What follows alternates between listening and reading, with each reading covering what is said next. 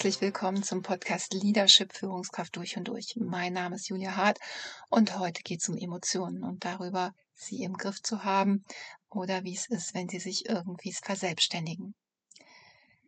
Der Wunsch, das Anliegen, Emotionen besser im Griff zu haben, ist eines der häufigsten Themen in Coachings.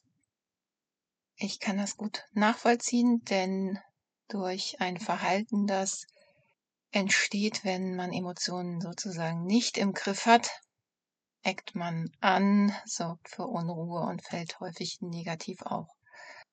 Man könnte auch sagen, man steht sich damit irgendwie selbst im Weg. Und gleichzeitig will ich auch sagen, dass ich diesen Ausdruck etwas im Griff haben da sehr zwiespältig finde. Ich kann es nachvollziehen, dass es gut ist, die Kontrolle zu haben, aber im Griff haben heißt auch, dass etwas sehr starr und unbeweglich ist. Und damit ist meistens Entwicklung auch schwierig. Deswegen trifft für mich oder für meine Anschauung dieses Emotionen im Griff haben nicht zu, aber vielleicht eher so etwas wie einen besser gesteuerten Umgang haben oder wie auch immer Sie das für sich beschreiben wollen. Dennoch ist das so ein Schlagwort, was ganz häufig fällt und deswegen heißt auch diese Podcast-Folge so. Es ist oft hilfreich, sich mit diesem Thema im Coaching zu beschäftigen, denn alleine ist es etwas, mit dem man häufig schlecht weiterkommt und dafür gibt es verschiedene Gründe. Und ich mag hier mal drei Punkte aufführen, die ich für besonders wichtig in diesem Zusammenhang halte. Der erste Punkt ist zu verstehen, wenn ein Verhalten, eine Reaktion erfolgt, die irgendwie größer ist als vielleicht der Situation angemessen. Das gibt es ja in der anderen Richtung auch. Also man kann sich auch durch etwas, was passiert, zurückziehen, in Schneckenhaus gehen, beleidigt sein, wie auch immer. Es gibt ja ganz viele ähm, Reaktionen. Die fallen nur häufig nicht so auf, wie wenn jemand an die Decke geht, laut wird, äh, vielleicht mit Blumentöpfen wirft oder was auch immer so passiert.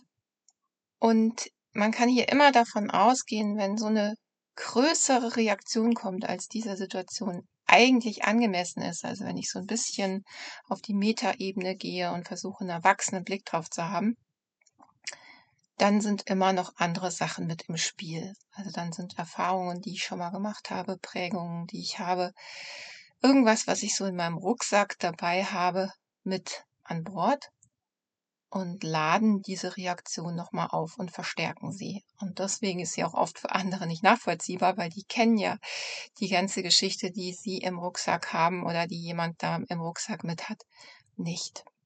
Und auch für denjenigen selbst, der so gibt ja den Ausdruck auch überreagiert. Es ist ja auch nicht gleich ersichtlich, dass das gar nicht mit der aktuellen Situation zu tun hat, sondern es fühlt sich ja erstmal so an, als ist es nur die aktuelle Situation. Und ich glaube, die aktuelle Situation ist natürlich ein Auslöser, aber sie hat immer auch noch eine Geschichte im Gepäck. Und wahrscheinlich sind es Punkte, die man auch von sich kennt, die man schon öfter erlebt hat, die nicht irgendwie neu sind. Deswegen ist so ein erster ganz wichtiger Schritt, zu erforschen, was denn eigentlich genau passiert. Also einerseits, was sind so die Vorläufersignale, was passiert, bevor ich in eine solche emotionale Überreaktion komme, also wo ich doller und heftiger reagiere, als es mir selbst gut tut und als es auch dem Umfeld angemessen erscheint. Und das kann man sich so vorstellen, wie wenn man eine Lebensmittelallergie rauskriegen will, dann muss ich auch gucken, was habe ich denn vorher gegessen. Also, dass ich genau schaue, was ist denn eigentlich passiert, war, wie war die Situation, welche Menschen waren da, wie waren vielleicht mein Gesamtlebensgefühl an diesem Tag gerade, was ist passiert. Und dann versuche mehr und mehr herauszukriegen, was ist es eigentlich, was bei mir etwas Bestimmtes antriggert. Was sind diese Punkte, die jemand drücken muss und auf welche Art und Weise.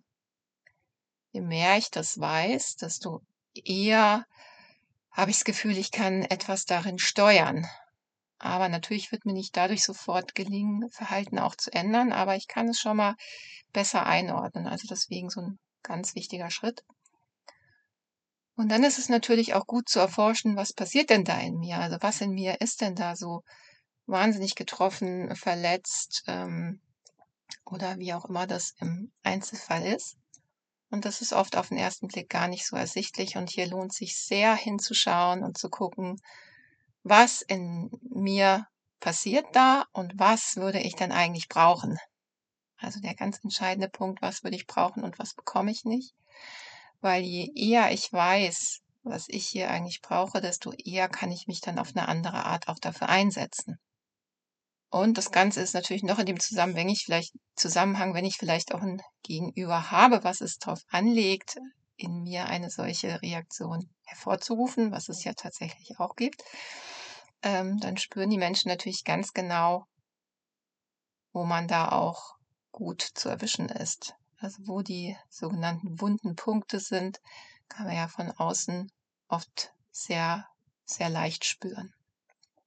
Also deswegen mache ich hier Werbung für diesen ersten Teil, da ähm, die eigene Reaktion ernst zu nehmen, zu erforschen, was ist vorher passiert und wie ist der Zusammenhang dazu.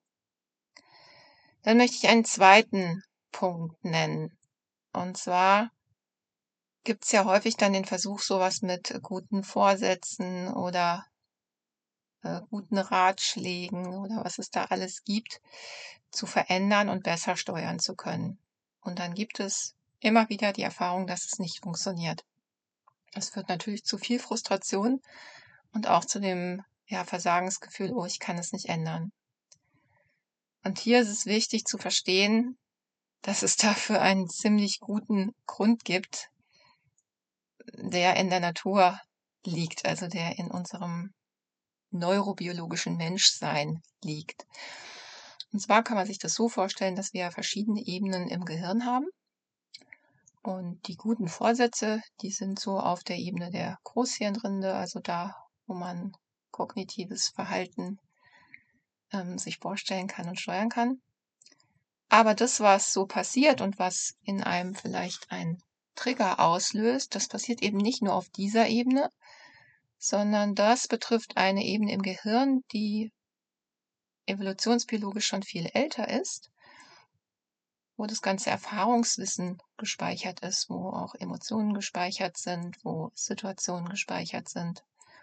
Und diese, jede Situation trifft zuerst und viel schneller immer auf diesen Teil des Gehirns, der dann auch sehr viel schneller schon reagiert, bevor da der kognitive Teil anfangen kann zu denken, oh, wie würden wir es denn schlauerweise besser machen.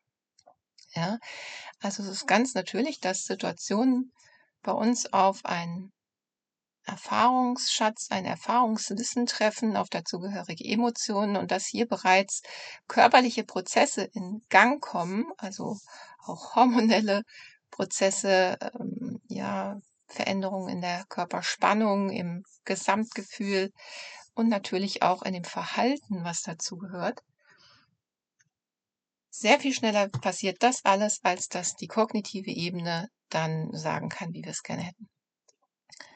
Und deswegen ist es so wichtig, hier auch nicht nur mit der kognitiven Ebene zu arbeiten, sondern eben auch mit diesem Teil des Gehirns, des limbischen Systems zu arbeiten, auf den alles, was wir erleben, viel früher schon trifft und aus dem heraus wir auch sonst agieren. Also es braucht hier eine Verbindung von beidem, aber es reicht eben nicht, nur auf der kognitiven Ebene zu arbeiten. Im Gegenteil, es ist dann frustrierend, weil wir eben merken, darüber können wir sowas nicht steuern. Ja, und dann der dritte Punkt, der hängt auch mit den ersten beiden zusammen. Solche Veränderungen sind immer ein Prozess. Also wir können ein solches Verhalten, was ja auch oft schon länger währt, er lernt es und eine lange Geschichte hat, nicht von jetzt auf gleich vollständig verändern, sondern das ist ein Prozess, da geht es einen Schritt vor, dann geht es vielleicht auch mal wieder einen Schritt zurück. Und es braucht ein bisschen. Und es braucht hier vor allen Dingen auch Verständnis dafür.